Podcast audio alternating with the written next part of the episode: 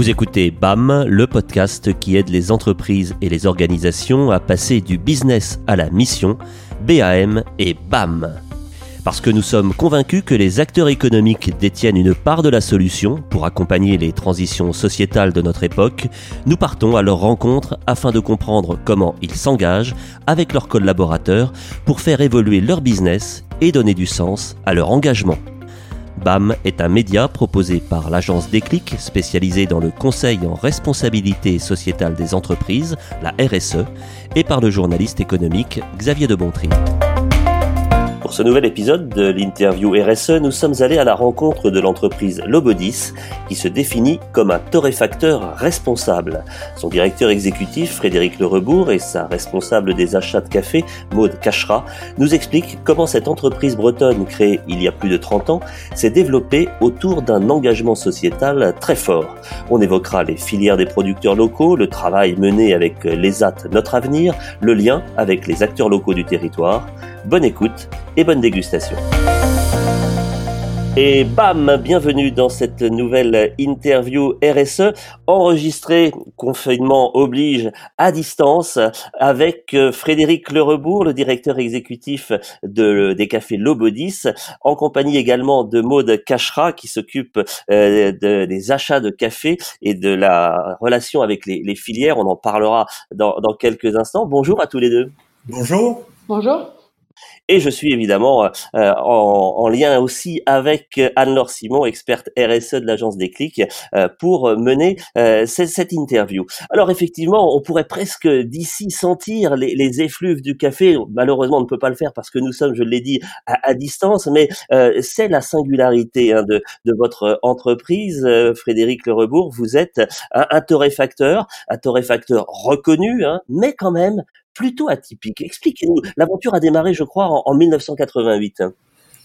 Oui, tout à fait. En, 1988, euh, l'aventure démarre sur l'idée du, créateur de l'entreprise, Monsieur Bernadas, euh, qui euh, a, une idée, c'est-à-dire l'idée de, revisiter un peu le métier de la torréfaction et d'aller chercher un petit peu comme on peut le faire pour certains, pour, du vin euh, en France, d'aller chercher des terroirs euh, de, production de café avec leur typicité, avec leur, authenticité et euh, de, les, présenter tels quels aux, consommateurs. C'est le, le, le, démarrage de ce qu'on appelle le pur origine, le segment du pur origine.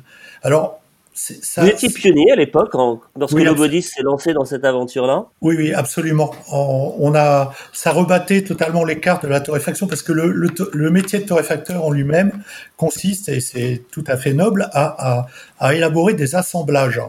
Euh, à faire des assemblages de café euh, et donc à s'inquiéter de, de, de, trouver des cafés qui permettent euh, de, de, construire en fait euh, au travers de ces assemblages le propre café avec le goût qu'il souhaite donner, etc. du torréfacteur. Là, on a eu une approche totalement plus plus directe, plus plus plus voilà. Avec du coup euh, derrière, euh, comment comment réaliser ça? Ben, En allant dans les pays producteurs. Euh, dans, un premier temps, et puis en allant à la rencontre de, de producteurs sur ces terroirs de culture. Et là, euh, euh, voilà, c a, démarré, si vous voulez, le l'autre un des fondamentaux de l'entreprise, c'est euh, qu'on a rencontré des petits producteurs euh, qui, qui avaient des difficultés d'accès au marché, qui étaient pas ou peu encore organisés, et euh, par contre qui faisaient des produits d'exception qui, qui, rentraient réellement dans notre projet de café pure origine.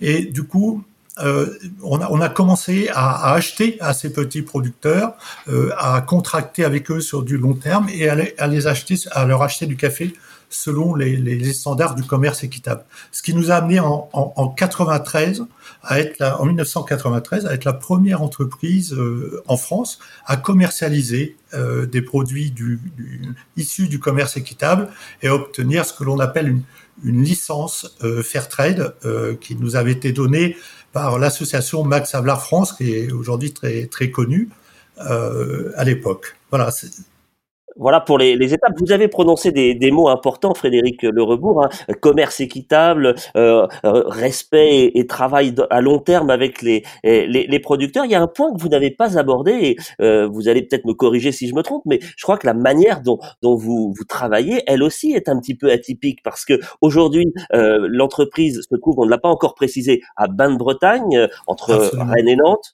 et, et vous êtes associé à une association qui est un, ESAT, un, établissement euh, euh, d'aide euh, par le travail. Hein. C'est ça pour les personnes en situation de handicap. Expliquez-nous de quoi il s'agit. Absolument. Bah on, revient un petit peu en, dans, dans, en 1994. En fait, euh, l'idée, euh, le, projet a été d'augmenter un petit peu les, capacités de production. On travaillait dans un petit atelier, tout petit atelier, du côté de Saint-Brieuc.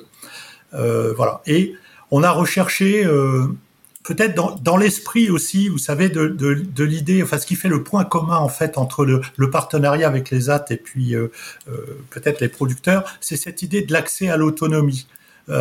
C'est-à-dire on a on a on a réfléchi à comment on pouvait être aussi acteur ici sur notre territoire et très vite l'idée d'installer le, le, nos, lignes de production euh, dans un ESAT qui nous a à Bain-de-Bretagne, qui nous a euh, comment donné un local en fait, et puis euh, de la main d'œuvre des, personnes.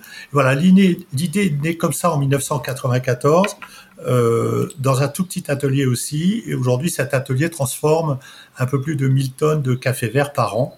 Euh, voilà, 30 ans plus tard. Donc nous sommes très fiers de ce partenariat et, ce partenariat fait partie de, l'ADN de l'Obodis puisque nous avons depuis euh, euh, on lui a donné euh, encore plus de force, encore plus de corps, mais peut-être qu'on aura l'occasion d'en reparler on va en reparler bien entendu parce que c'est vraiment au, cœur de, de, votre projet et, vous savez que dans euh, dans notre podcast euh, BAM on s'intéresse justement à, à, ce qui fait sens dans l'activité économique et là on, on voit bien qu'il y a quelques quelques fils à tirer euh, pour euh, aller un petit peu plus loin. Alors euh, vous avez rapidement brossé les, les, grandes étapes de l'entreprise. il y en a d'autres hein, peut-être entre entre 2008 et, et, et aujourd'hui qui sont importantes de de rappeler. Vous-même vous êtes arrivé je crois en 2006 dans l'entreprise à la production à l'époque. oui oui, oui, oui, euh, voilà, en tant que en tant que directeur industriel à l'époque, effectivement. Voilà, directeur de production.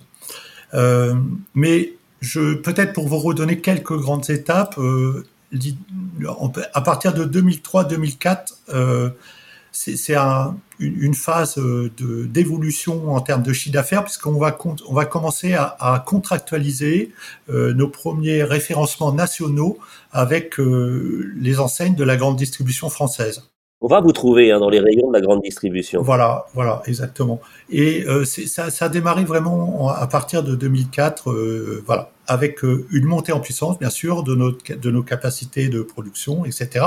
Et l'idée est là euh, euh, forte, hein, que l'on on devenait vraiment impactant en amont parce que nos volumes augmentaient, nos besoins auprès des petits producteurs augmentaient, et tout ça était dans, dans quelque chose de très, très vertueux. Hein. En 2008. Euh, ah, il se passe quelque chose en 2008. C'est important cette date pour vous. Oui, en 2008, Monsieur Bernadas, qui était à la, qui était à la, la création de l'entreprise, cède son entreprise à, à une famille, euh, la famille Richard, euh, qui sont depuis les, les propriétaires uniques de, de, de l'Obodis. Euh, et cette famille va nous conforter en fait dans notre comment dans notre modèle d'entreprise, va nous conforter dans notre projet. Cette famille détient par ailleurs aussi d'autres d'autres euh, entreprises euh, de torréfaction qui interviennent sur d'autres marchés, mais elle a pour ambition euh, de, laisser à l'ensemble de ces, entités euh, une grande liberté, une grande autonomie sur leurs projets, etc. Par contre, euh, chaque, euh, entité doit apporter à, ce groupe familial hein, et la façon pour le Bodis d'apporter au groupe, c'est aujourd'hui d'être, euh, on va dire, le poisson pilote euh, du groupe en termes de responsabilité sociétale, et puis de défendre un modèle totalement innovant, euh, voilà, en, en, en, sur le plan économique ou industriel. Voilà. Et ça, c'est un creuset finalement pour la pour la famille. Voilà. Alors, et puis oui, en les, 2016, peut-être une dernière date. Dernière date, euh, allez. une dernière date.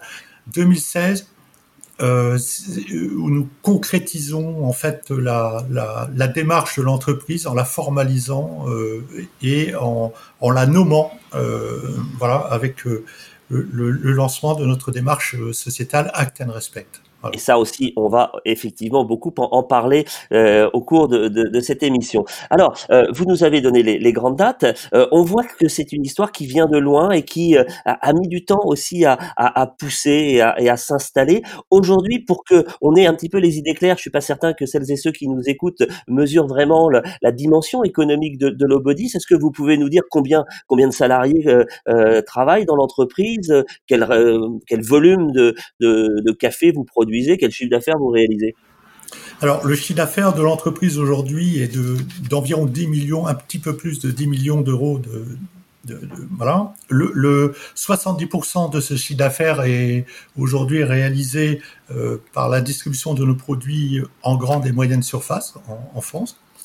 Euh, et le reste, les 30% restants? Alors, les 30% des restants, euh, euh, une partie aujourd'hui en, CHR, euh, café, hôtel, restaurant, de l'export, des ventes sur Internet, voilà, et puis un petit peu de travail à façon pour d'autres acteurs, voilà, qui nous font confiance et qui recherchent des produits de qualité. voilà, donc voilà pour les 30 autres pourcents. Alors, puisqu'on est sur le chiffre 30, c'est aussi le nombre, vous allez voir le nombre de collaborateurs de l'entreprise Lobodis, et c'est aussi le nombre d'équivalents temps plein en personnes en situation de handicap qui collaborent quotidiennement euh, aux, activités, euh, aux opérations de l'entreprise. Alors voilà pour la, carte d'identité de, l'entreprise. Vous voulez rajouter encore un, mot peut-être sur Oui, euh, parce que on, travaille aussi avec des organisations de producteurs à travers le monde. C'est 25 organisations de producteurs euh, avec lesquelles nous collaborons. 14 euh, pays.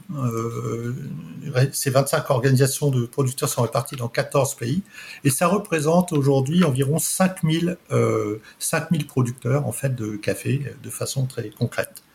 Alors justement, euh, euh, vous parlez des, des, producteurs et de, de, ce réseau que l'Obodis a, a, tissé avec eux. Je me, je me tourne vers vous, Maude Cachera. Je le disais, vous êtes euh, en charge justement la responsable des achats de café, en charge de, de l'animation de, de, cette filière. Vous avez rejoint l'entreprise, je crois, il y a, il y a, deux ans maintenant. Et euh, quel regard vous portez justement sur la, la singularité? On détaillera tout à l'heure la, la, spécificité de votre métier, mais j'aimerais bien vous entendre sur le, le regard que vous portez justement sur euh, cette euh, cette, entreprise, je disais en, débutant qu'elle me semblait un petit peu atypique. Vous, vous confirmez cette, euh, cette appréciation?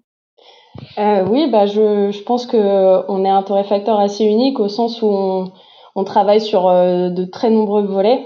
on l'a compris, donc le lien avec les producteurs, il est historique.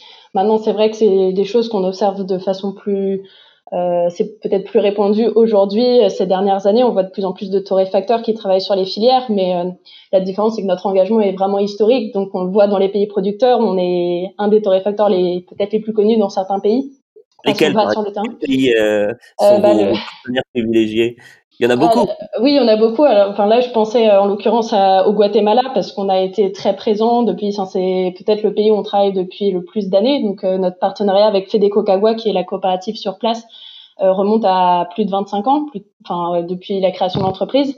Et donc sur place, quand j'y suis allée il y a l'année dernière, les producteurs se rappellent des, de tous mes prédécesseurs en fait qui sont allés les voir et qui ont été sur le terrain pour discuter avec eux des projets de euh, qui ont travaillé sur du long terme en fait. Donc on a cet engagement de long terme, je pense qu'il est vraiment unique.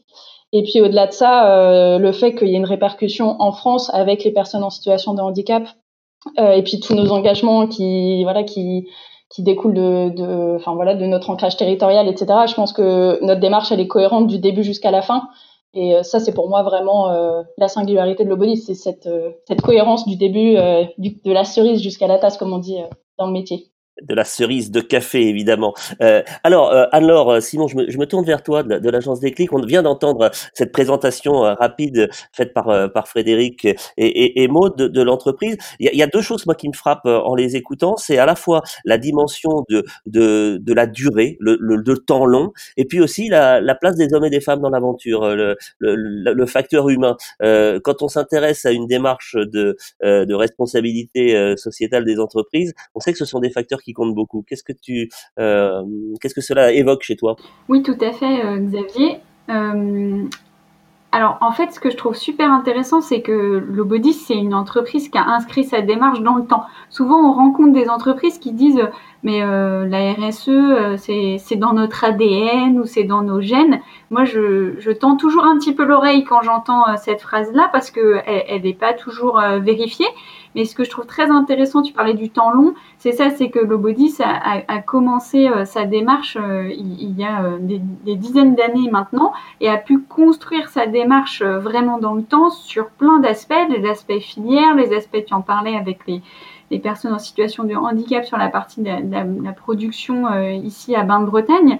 Et, et c'est extrêmement intéressant de voir que ben voilà, une démarche avec un certain nombre d'engagements euh, sur euh, plusieurs volets, ça se construit euh, dans le temps parce que ça se construit dans la relation avec son écosystème, avec ses parties prenantes et avec des synergies qui se créent et des nouveaux projets qui, qui prennent corps. Et ça, c'est extrêmement euh, intéressant à, observer. Et en effet, ça se crée dans la durée. C'est-à-dire pour atteindre ce niveau de maturité qu'a l'Obodis sur ces sujets et le et l'aspect pionnier, bah, ça s'est pas fait en un an, en deux ans, ça s'est construit en des dizaines d'années. Et pour ceux qui se lancent aujourd'hui dans des démarches RSE, je pense que avoir conscience que ça se crée sur la durée, c'est extrêmement euh, important parce que le temps économique aujourd'hui, il est extrêmement rapide.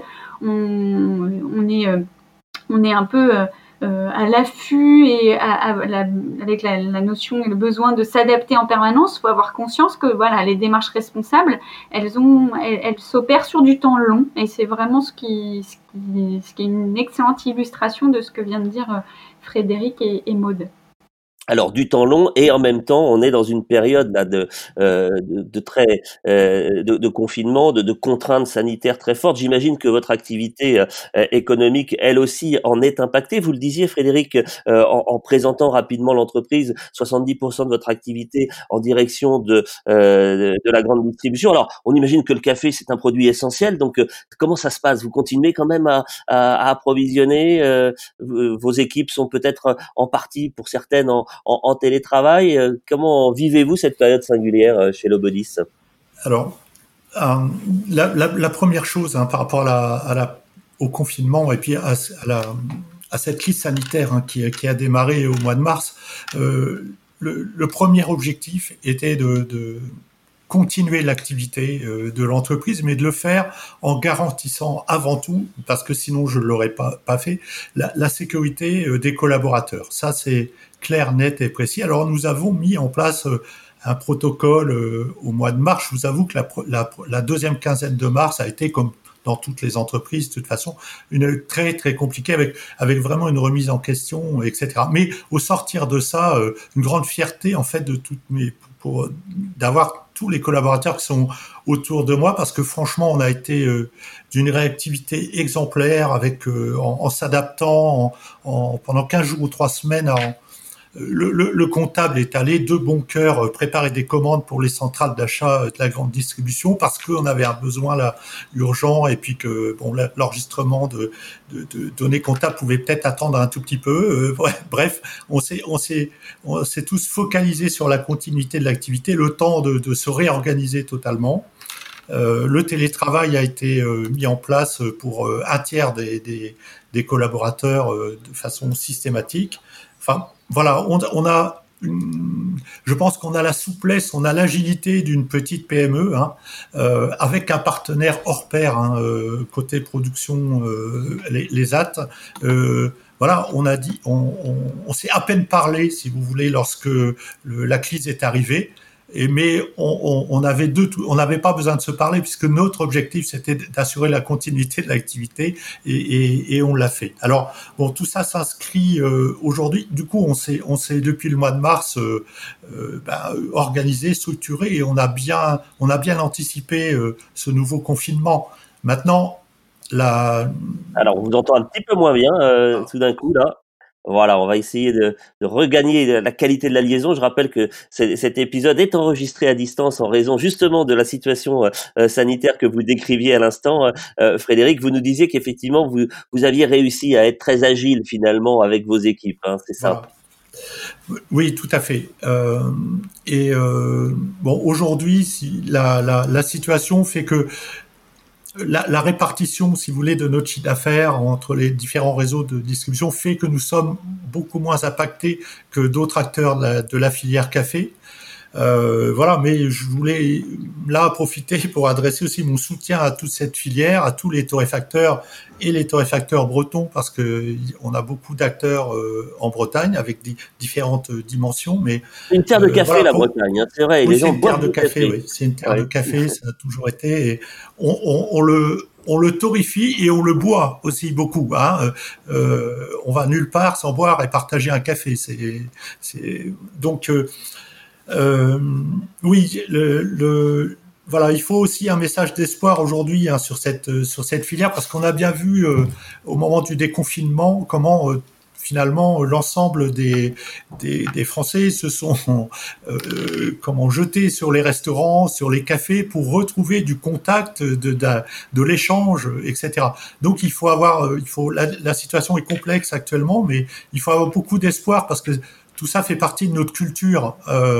Le bistrot, euh, l'échange, euh, voilà, c'est la culture à la française et il faut, euh, il faut se dire que ça va redémarrer et de plus belle hein, parce qu'on dans, dans, dans, les mois qui viennent. Voilà. Il faut, il faut garder espoir. Alors, je suis, allé espoir. voir, je suis allé voir votre site internet justement parce que vous êtes aussi présent. On en, on en parlera peut-être sur ce canal de, de, de, commercialisation et puis c'est aussi une vitrine pour présenter l'activité de l'entreprise. Et vous vous définissez sur sur sur la toile comme un torréfacteur responsable. Euh, Qu'est-ce que vous entendez par là? Le mot est engageant. Euh, c'est un, résumé de valeur en quelque sorte que cette signature-là?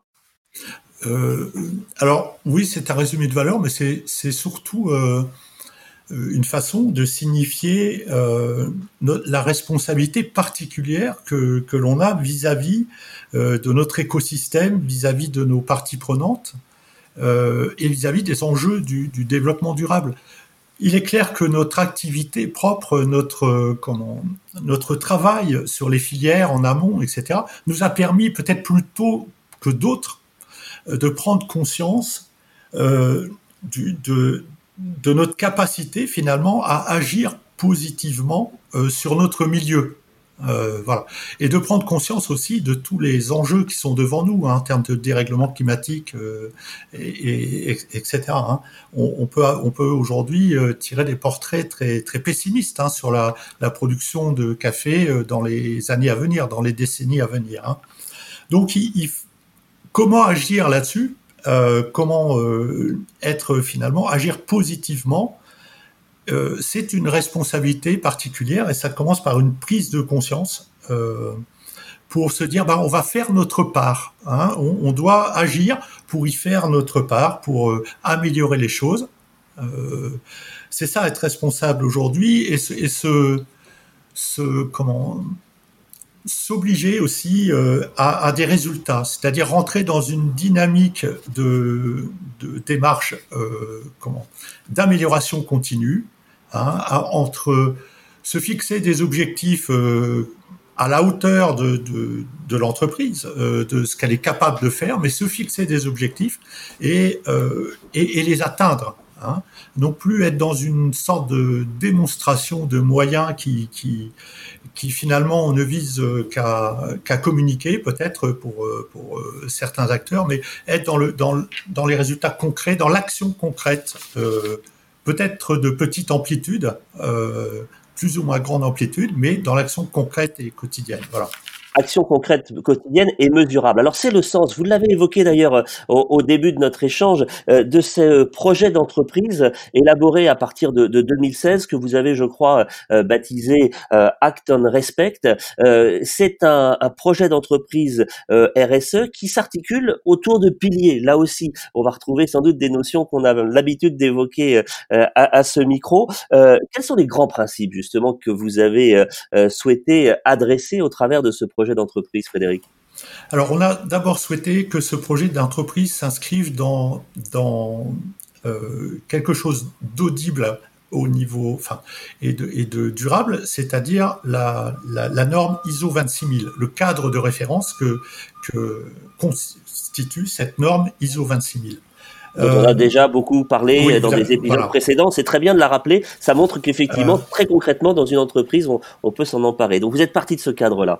Euh. On est parti de ce cadre-là et on a souhaité formaliser, en fait, ce que nous étions. C'est un travail formidable parce que ça, ça permet de se remettre en question fondamentalement, de, de, de reposer ses fondamentaux pourquoi on fait acte d'entreprise, euh, quel est notre projet? on a rédigé euh, notre raison d'être, et puis on s'est appuyé sur cinq piliers euh, qui sont nos repères en fait opérationnels, cinq piliers qui décrivent ce que nous sommes et ce que nous entendons être de mieux en mieux. Voilà. Et ces cinq piliers sont le fait d'être respectueux des hommes dans leurs différences, protecteur de l'environnement sur notre territoire et sur les territoires caféiers, engagé dans la construction de filières responsables de la terre à la tasse, acteur de la préservation du développement et des savoir-faire, ce point-là est très, très important, je vais y revenir, et solidaire de notre territoire et de son développement. Ah, quand vous dites justement on, a, vous dites on, a travaillé là-dessus, euh, ça s'est fait comment euh? On va revenir hein, sur ces, piliers. C'était collectif, c'est toute l'entreprise qui s'est mobilisée. Oui, alors à, plusieurs niveaux, parce que euh, on, a créé un groupe de travail qui à la fois qui, représentait un petit peu toute la diversité de, l'entreprise, des métiers, peut-être de, aussi de l'expérience dans l'entreprise, etc. Et ce groupe de travail a vraiment euh, comment créer en fait euh, cette démarche. Après, on s'est fait accompagner par quelques conseils extérieurs quand même. Pour, je rappelle que on souhaitait rester dans ce cadre de référence qu'est l'ISO 26000 hein, et dans cette cohérence. Et euh, voilà. Donc, sous chacun des piliers que je vous ai exposés, ben, on a on a posé des engagements. Et dans ces engagements, on a ouvert des axes de travail. Et chaque, collaborateur de l'entreprise aujourd'hui peut venir s'inscrire dans ces axes de travail, c'est-à-dire qu'on est rentré maintenant dans une phase plutôt ascendante. Euh, le cadre est posé, les, engagements, les grands objectifs, les axes de travail pour les atteindre. Je rappelle que ces axes de travail sont décidés dans le cadre d'un comité RSE euh, représentatif de l'ensemble des métiers de l'entreprise. Et chaque, chaque collaborateur, chaque pôle, puisque nous sommes organisés, en pôle, va venir euh, euh, créer son propre plan d'action dans chaque axe de travail dans le but de répondre euh, aux engagements décidés transversalement dans l'entreprise. Voilà. Donc, on est dans, quelque chose d'ascendant, hein, de participatif et d'ascendant ascendant et participatif. Je me tourne vers vous, euh, Maud Cachera, je le disais, hein, vous êtes la, responsable des, achats de café et, des filières euh, chez Lobodis. On vient d'entendre Frédéric évoquer le, lien important euh, avec, les, avec les producteurs. Euh, Est-ce que vous pouvez nous décrire la manière dont, dont vous, dans la, la, fonction que vous occupez, bah, vous, vous, vous incarnez ou vous, vous nourrissez ce, ce pilier et cet engagement? Oui, bien sûr. Euh, et ben, je pense que c'est important de comprendre, enfin, ou peut-être de rappeler que le, notre lien avec les producteurs, il est d'abord économique. C'est-à-dire qu'on a un flux, euh, on achète de la matière première et c'est d'abord par ces achats de café auprès des producteurs qu'on va avoir euh, un, qu'on va créer une relation avec ces organisations de producteurs. Mais on n'achète pas n'importe comment, c'est-à-dire qu'on n'est pas sur un métier d'achat classique où on fait, on, on cherche la meilleure qualité au meilleur prix. Euh, vous avez compris, on a beaucoup d'engagements, notamment en termes de traçabilité, de rémunération des producteurs, de manière de produire, donc acheter des cafés qui sont produits de façon durable. Et tous ces engagements-là, pour les rendre crédibles et puis les enfin, faire en sorte qu'ils existent, on, est, on passe par le montage de partenariats avec les producteurs, c'est-à-dire qu'on travaille sur du long terme, on en a parlé, euh, et monter des partenariats, ça veut dire aller sur le terrain, comprendre les problématiques des producteurs, comprendre les enjeux qu'ils ont sur du court terme ou du long terme. Et après, nous, euh, nous inscrire en tant que partenaire, donc d'abord euh, en achetant de café, je l'ai dit, mais aussi en finançant des projets avec des primes qui sont intégrées dans nos prix d'achat. Donc ça, c'est vraiment important de le comprendre, c'est-à-dire qu'on finance pas des projets, euh, je ne sais pas, en Éthiopie alors qu'on achète du café au Guatemala. On, achète, tous les projets qu'on soutient sont effectués auprès des communautés de producteurs à qui on achète le café. Vous pouvez nous donner un, exemple pour qu'on comprenne bien quand vous parlez de, soutien à des projets auprès de, des producteurs et des communautés euh, locales, ça se traduit par quoi par exemple?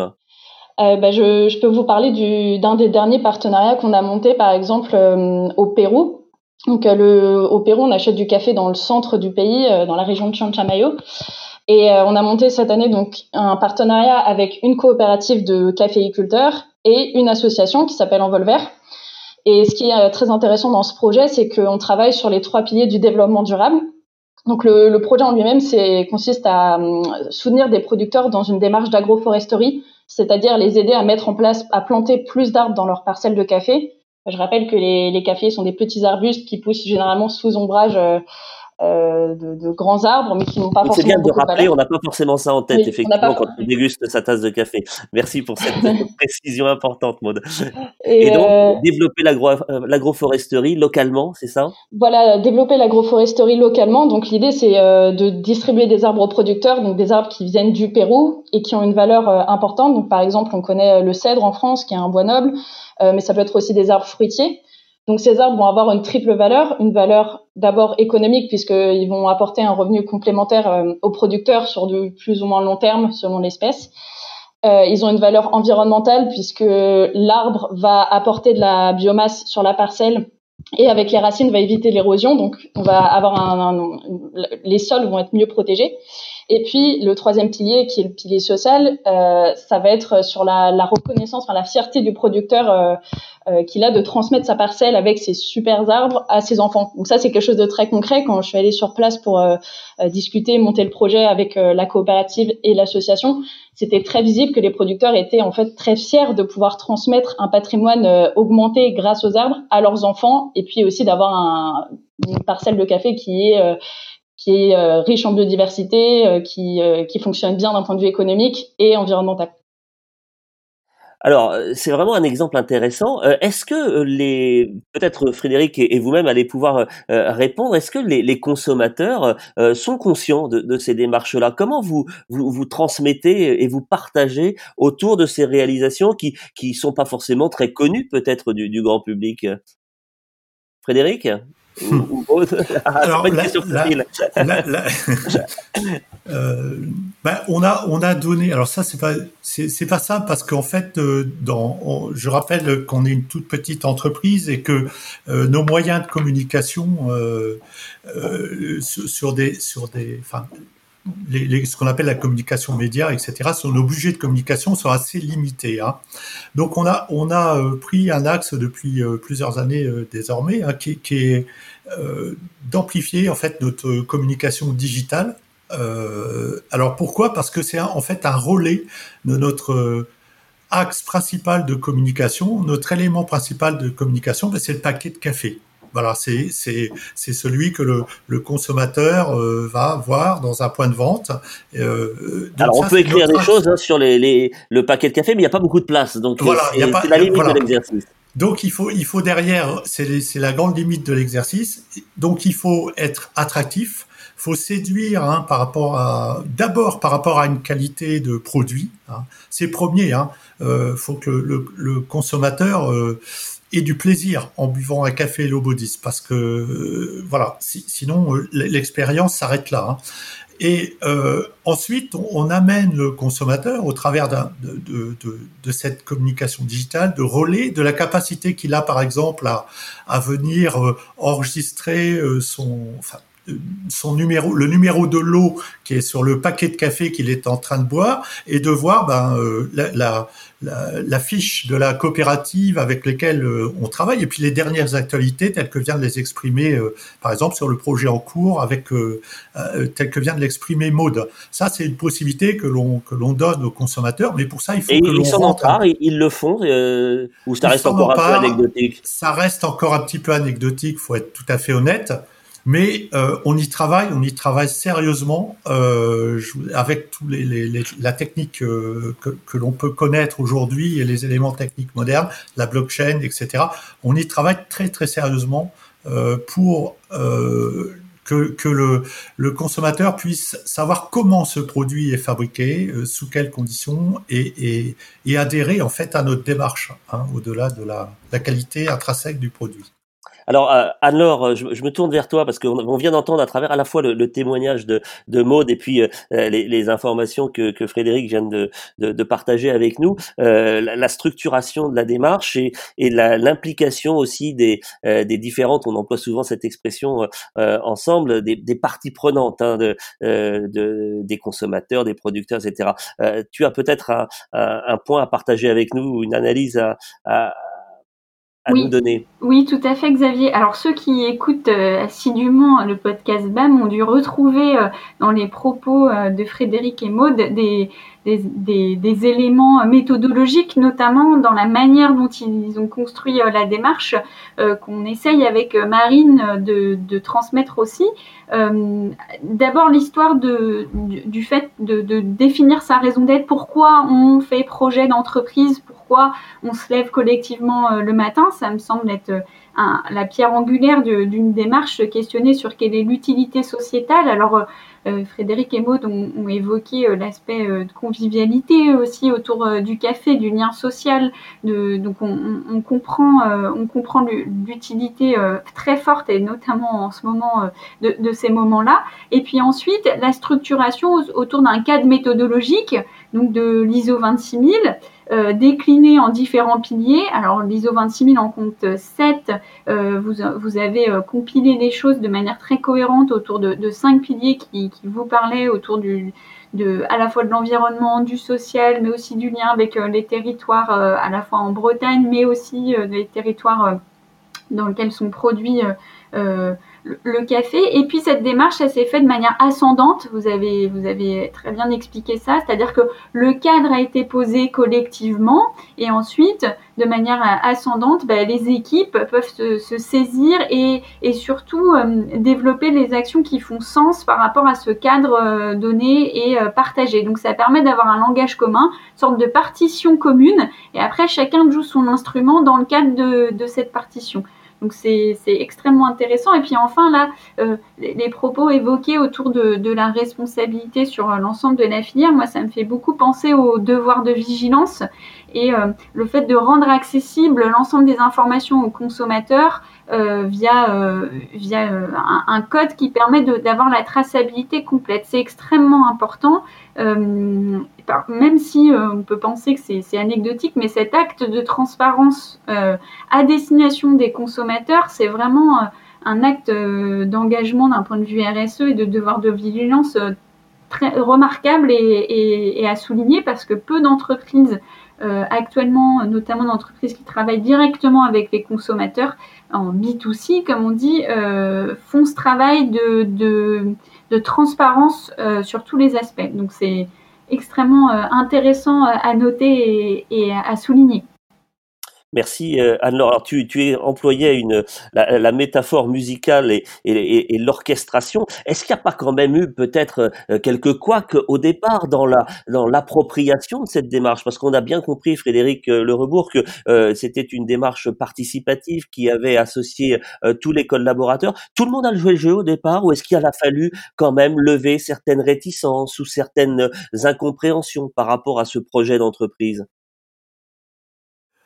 Euh, oui, il a fallu beaucoup communiquer, hein, beaucoup parler, beaucoup échanger, euh, et euh, surtout, il n'y avait pas de réticence en fait, hein, parce que je pense que aujourd'hui, euh, à partir du moment où vous posez bien votre projet, où celui-ci fait sens et, et, et comment dire, euh, Anne-Laure l'a dit tout à l'heure, ça aide à se lever le matin. Hein. Euh, il faut, il faut se, il faut se, comment, euh, on, est dans cette quête de sens aujourd'hui. Hein. Pourquoi je viens travailler Pourquoi je viens faire euh, donner des heures de travail à l'entreprise dans, quel but, etc. Donc je dirais que ça d'un côté, ça a clarifié les choses. Donc, pas, pas énormément de réticence. La difficulté, c'est plutôt lorsque on est sur des fonctions qui sont plus opérationnels ou dans le cas quand on n'a pas forcément euh, la vision euh, transversale de l'entreprise, ben comment ça euh, transmettre cette vision euh, transversale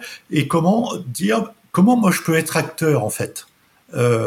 Comment je peux être acteur là-dedans? Finalement Moi, je prépare des commandes. Je vois pas trop euh, où je visite des points de vente. Je suis commercial, je visite des points de vente. Je vois pas trop comment je peux je peux venir. Voilà. Ben ça, c'est un travail que l'on a fait comment dire, euh, par petits groupes hein, encore, euh, voilà, autour de métiers et comment dans mon métier je peux devenir acteur. J'ai animé beaucoup de groupes de travail de, personnellement voilà, pour et, et tout d'un coup, ben, c'est devenu plus clair. Les commerciaux se sont dit, ben oui, mais moi, euh, dans, dans le cadre de, de, de, de, la lutte contre le réchauffement climatique, euh, mon projet, ben c'est de, on, on, va peut-être repenser euh, toute notre parc de véhicules, euh, toute nos façons de se déplacer aujourd'hui, euh, etc.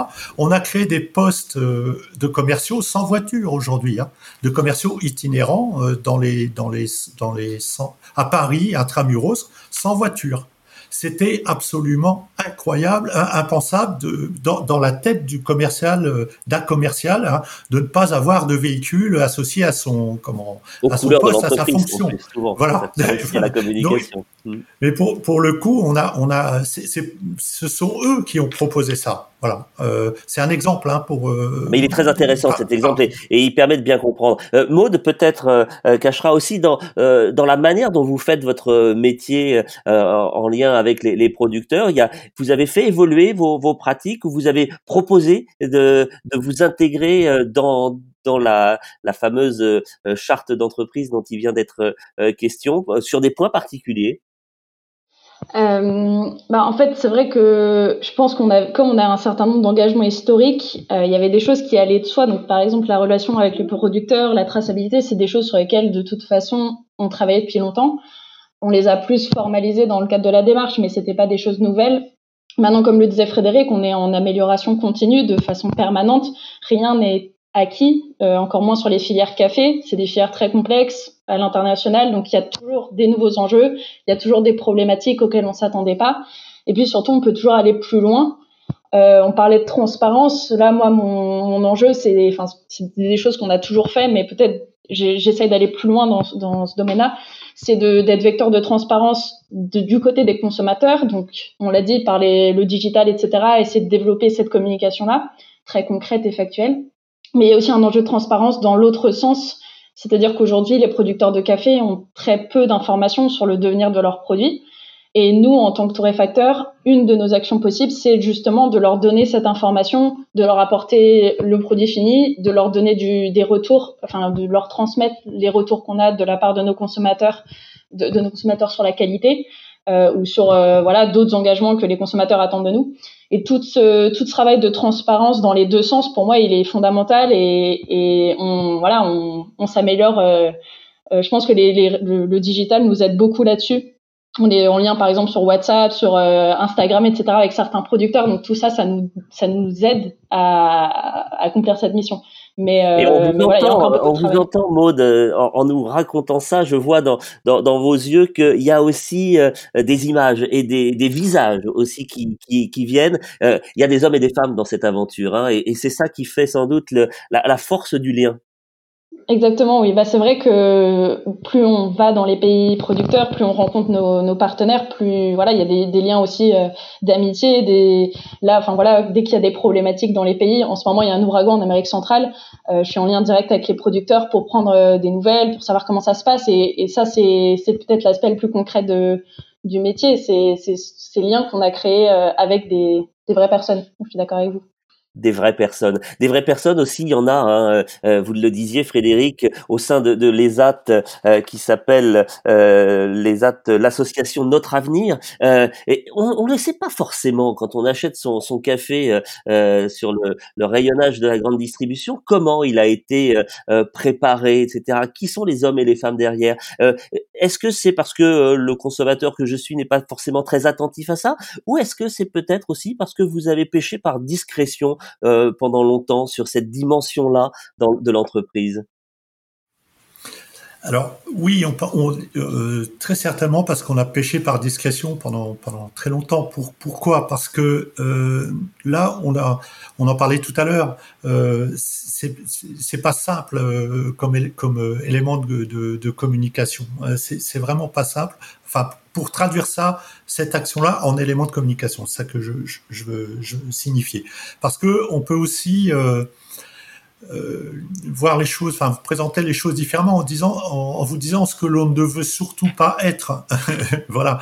Euh, Aujourd'hui, l'inclusion des personnes en situation de handicap, euh,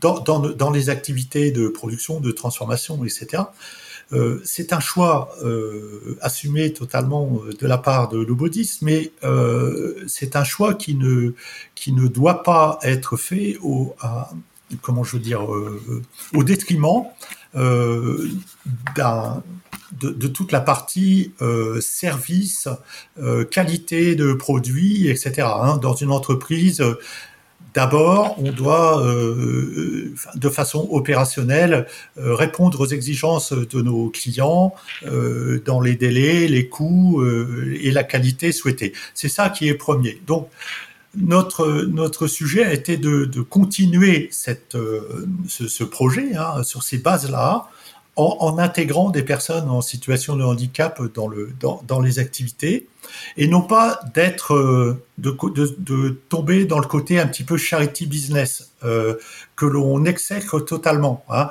Pour nous, ça, ça, va à l'encontre de notre projet. Voilà, euh, on peut faire. En fait, on a retravaillé toute l'organisation et les moyens de l'entreprise pour pouvoir inclure les personnes en situation de handicap et finalement créer un, modèle de management, si on ouvre ça à l'ensemble de l'entreprise, où on va travailler très concrètement, là pour le coup, parce que les personnes en situation de handicap nous l'imposent, euh, on va travailler très concrètement sur le potentiel de chaque personne, sur ce qu'il est en capacité de faire, de devenir, avec derrière un, un, plan de progrès associé, avec une, des perspectives euh, d'apprentissage, etc. Et euh, ce, cette façon de faire, finalement, nous a, euh, est, venue comment est aussi sur la sur la façon de manager le management général de l'entreprise. Hein. Et beaucoup de collaborateurs de l'entreprise aujourd'hui euh, sont sur des métiers ou des tâches qu'ils ne faisaient pas il y a dix ans. Euh, ils ont évolué, ils ont changé de métier, etc.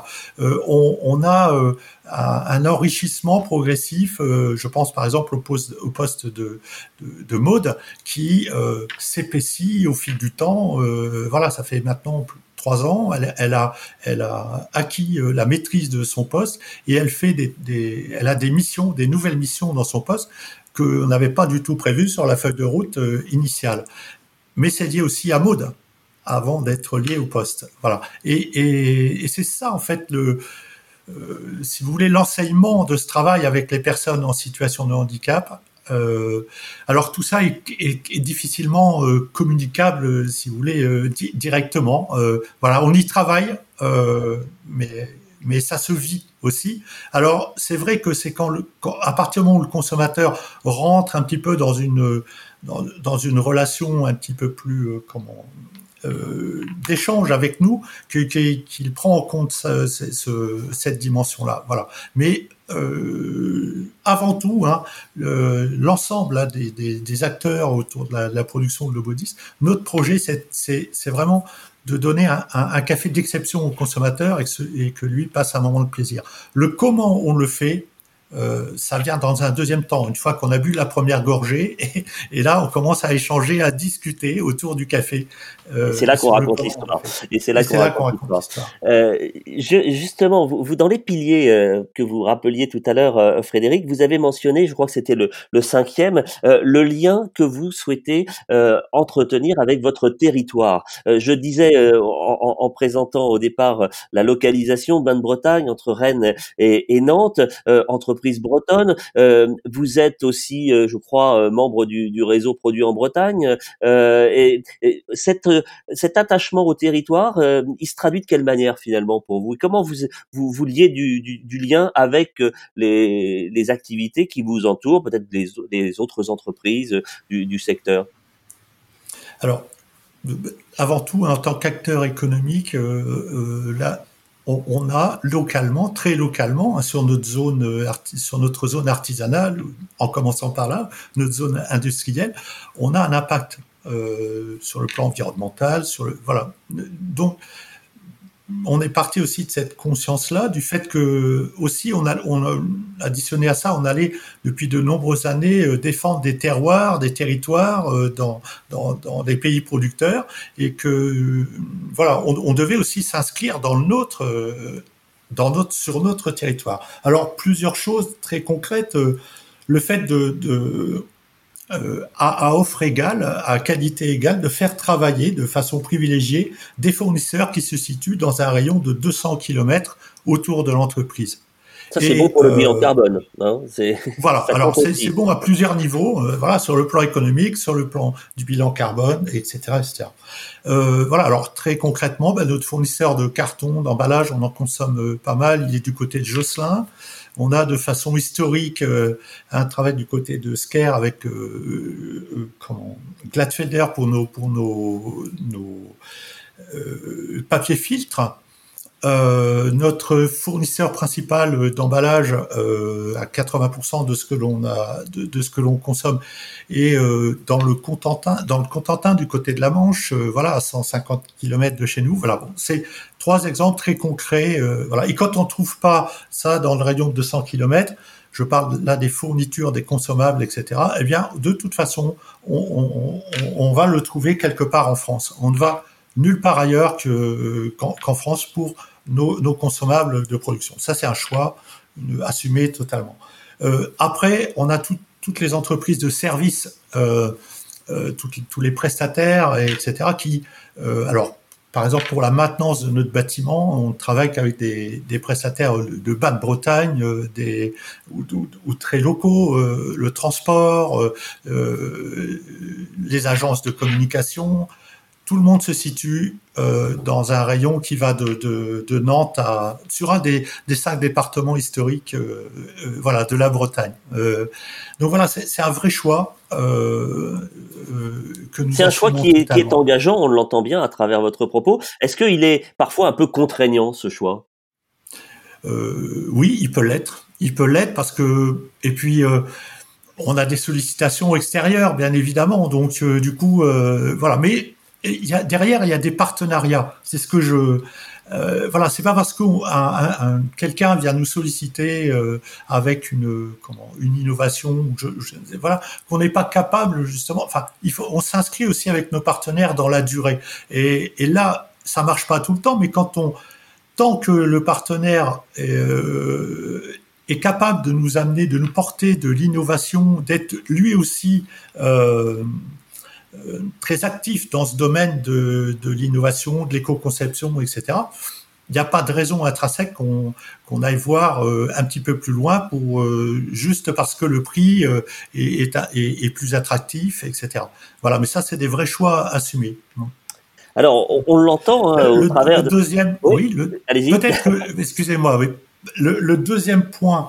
Euh, euh, sur l'application dans le territoire, c'est de s'appliquer hein, de façon solidaire dans des projets communs, que ce soit au travers euh, de choses très très concrètes comme par exemple un, GIE de, de transport hein, qui nous permet à, à une quinzaine d'entreprises euh, de pouvoir collecter euh, par des ramasses, en fait, ce qu'on appelle des, des ramasses, puisqu'en fait, on s'est rendu compte qu'on allait tous au même endroit, quasiment le même jour, et à un quart d'heure près, avec chacun des, des transporteurs différents. Pourquoi ne pas ne pas collecter, voilà, de façon collective et puis y aller une seule fois? vous voyez l'impact environnemental. Vous avez réussi à mettre ça au point? On a, oui, oui, oui, oui, avec des entreprises phares hein, comme comme Enaf, comme voilà d'autres d'autres acteurs du, de, de la Bretagne. Euh, et puis, ce côté solidaire, on l'a aussi dans la participation au réseau, hein, comme euh, Initiative Bio-Bretagne ou comme le réseau euh, Produits en Bretagne, dans lequel nous, nous, entendons être particulièrement acteurs, notamment autour des thèmes de la, responsabilité sociétale. Et le, dernier point, c'est, j'y tiens beaucoup parce que c'est la relation que nous avons avec les, avec les écoles, avec les lycées, avec les, les, universités. Nous entendons pour ça, alors on a bien du mal à, l'animer depuis le mois de mars, on comprendra tous pourquoi, mais on, entend être euh, un lieu ouvert euh, dans, notre entité à la jeunesse pour venir peut-être prendre de l'information. Hein. On est en train de former les, les, les décideurs, les comment euh, les futurs responsables de demain.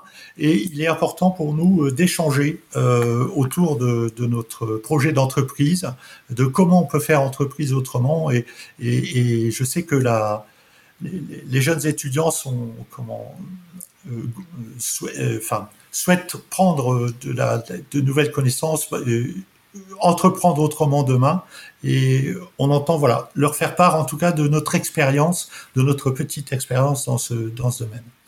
Alors, on entend effectivement beaucoup d'engagement hein, dans, dans, tout ce que vous nous dites euh, l'un et l'autre sur euh, à la fois l'histoire et puis le, le projet d'entreprise euh, Lobodis. Moi, j'ai une question qui me vient en, vous écoutant. Est-ce que euh, vous avez envisagé d'être euh, peut-être demain devenir à votre tour entreprise à mission? Vous savez que la loi Pacte permet ce statut. Que je parle en anticipant sur qu'Anne-Laure pourrait dire que le statut ne fait pas la vertu. J'ai retenu cette formule. Mais est-ce que c'est quelque chose qui qui est dans votre euh, Oui, totalement. Enfin, euh, aujourd'hui, nous y réfléchissons de plus en plus. Voilà. Euh, mais comme, le, l'entreprise à mission, bah c'est, quelque chose de très engageant. Hein. Voilà pourquoi, parce que ben, on va inscrire un petit peu la raison d'être de l'entreprise dans les statuts de, celle-ci et euh, décliner ensuite des, des principes avec des, des, des, objectifs euh, qui seront audités par un organisme tiers indépendant. Donc euh, cette démarche n'est pas anodine euh, et puis on ne veut pas le devenir entreprise en mission parce que c'est c'est moderne de devenir entreprise à mission. Il faut qu'il y ait du fond, hein, on a toujours été comme ça.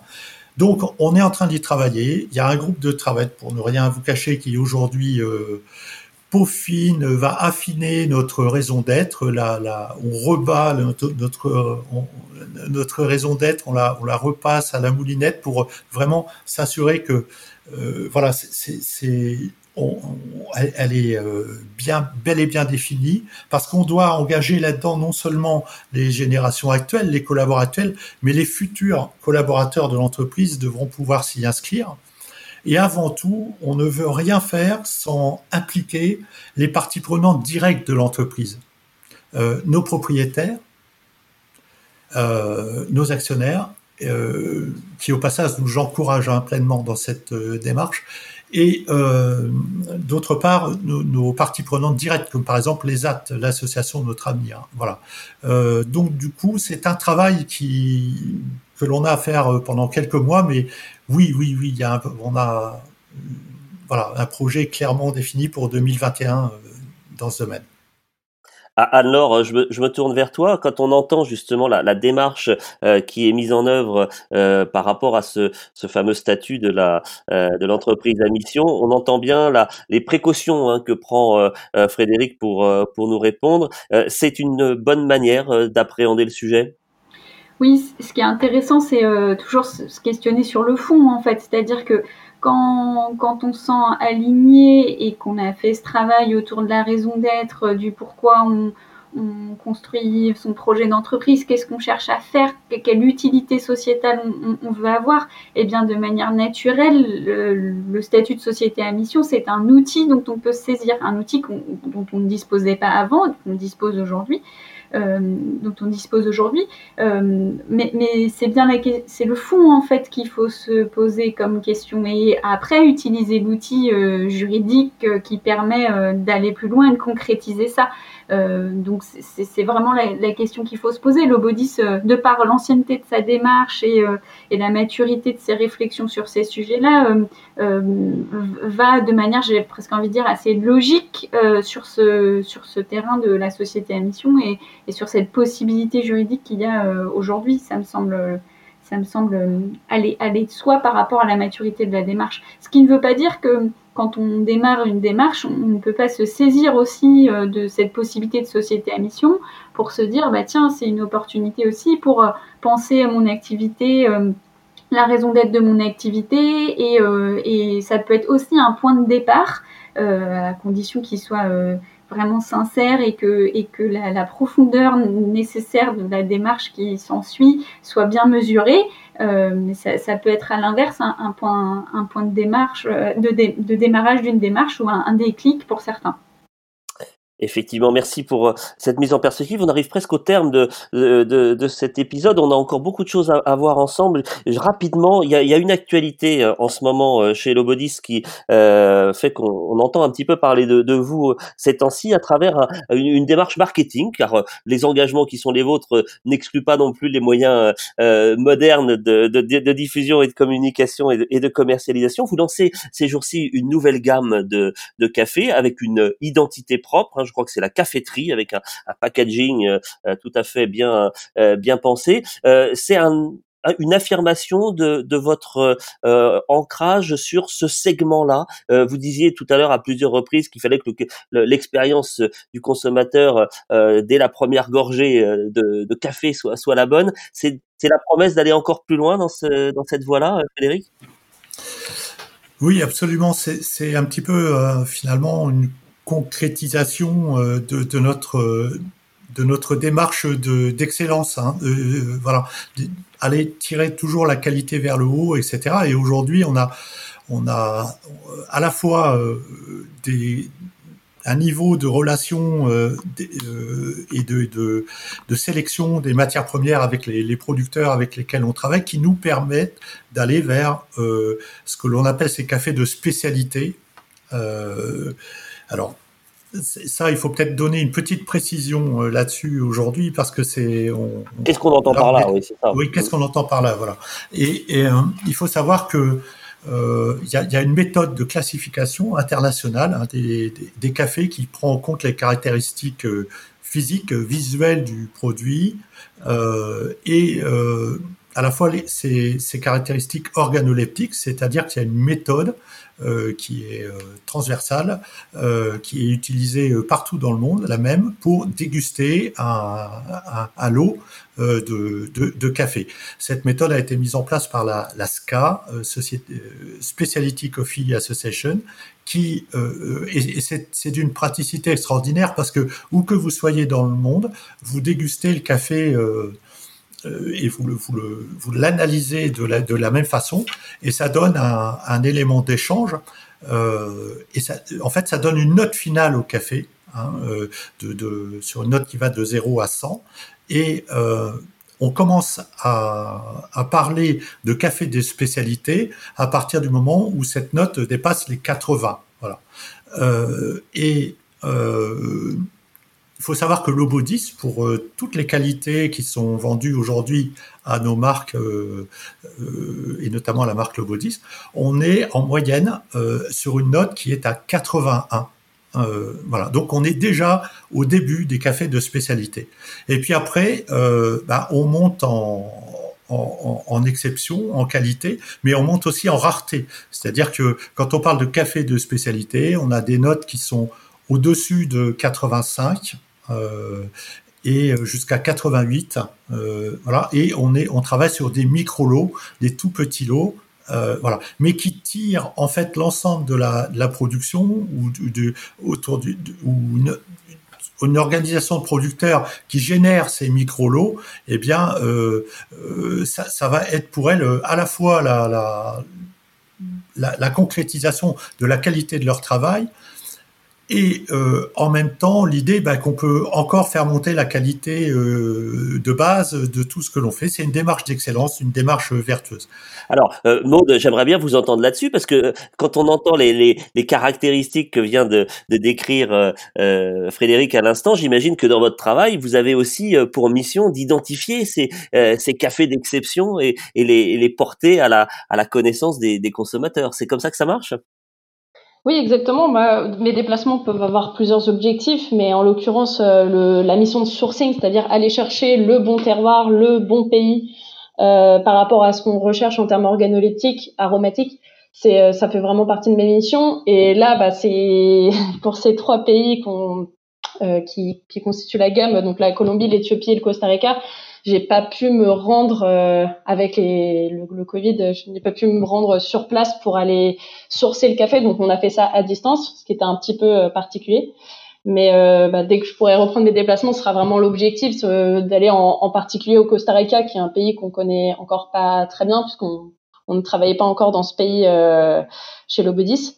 donc voilà, oui, ça, ça peut complètement faire partie de mes ça fait complètement partie de mes missions euh, d'aller sur place pour identifier les terroirs caféiers d'exception, oui.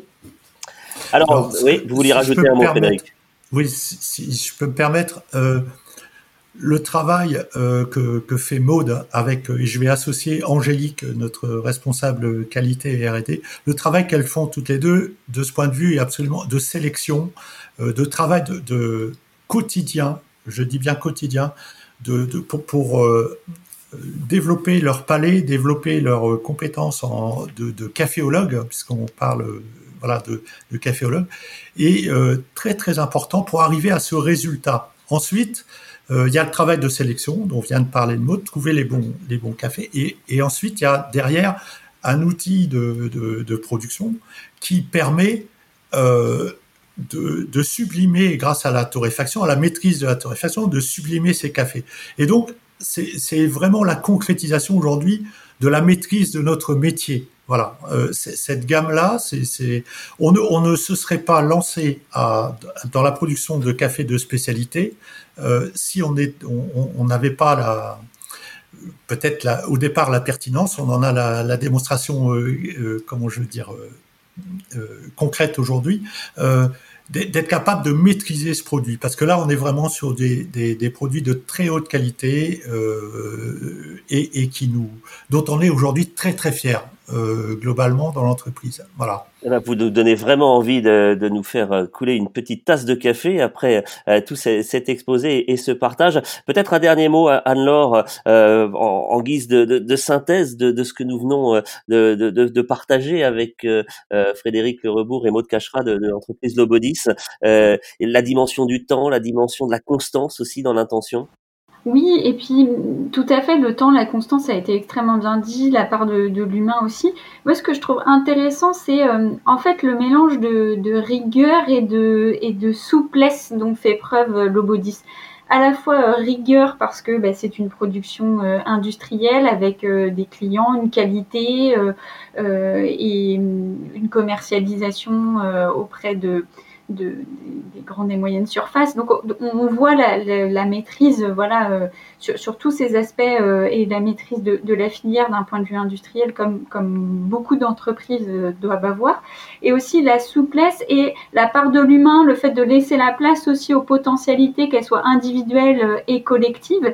Euh, et, et, c'est vrai aussi dans la démarche qu'elle a leur, leur démarche RSE, c'est-à-dire à, la fois extrêmement rigoureuse, basée sur des référentiels, basée sur euh, une méthodologie euh, collective, et en même temps une souplesse, une adaptabilité, et laisser la place aux autres acteurs de l'écosystème de pouvoir et aux parties prenantes de pouvoir venir apporter leur part et leur contribution au, au projet. Et donc c'est cette gestion là, de, la, rigueur et de la souplesse, de, ça permet vraiment de s'adapter dans un, dans un environnement qui est quand même assez euh, complexe pour euh, paraphraser ce que Edgar Morin décrit bien mieux que moi, euh, la notion de complexité Eh bien, merci, beaucoup. Merci à, tous les trois pour cette découverte riche en, saveurs. Effectivement, on a presque eu les, effluves hein, de, de, café qui, qui nous ont envahi en vous écoutant. merci d'avoir écouté cet, cet, épisode et à bientôt pour de nouvelles aventures avec, avec BAM. Merci à tous. Merci à tous d'avoir écouté ce podcast jusqu'au bout. Si vous l'avez apprécié, n'hésitez pas à en parler autour de vous. Abonnez-vous sur votre application d'écoute pour ne rien manquer des prochains épisodes. Si vous nous écoutez sur iTunes ou Apple Podcast, n'hésitez pas à laisser une note ou un commentaire. Si vous avez des idées de sujets, si vous avez encore des questions, contactez-nous à l'adresse contact-agence-déclic.fr. Nous préparons les prochains épisodes avec des invités inspirants qui nous raconteront l'ARSE au quotidien. Bonne journée à tous.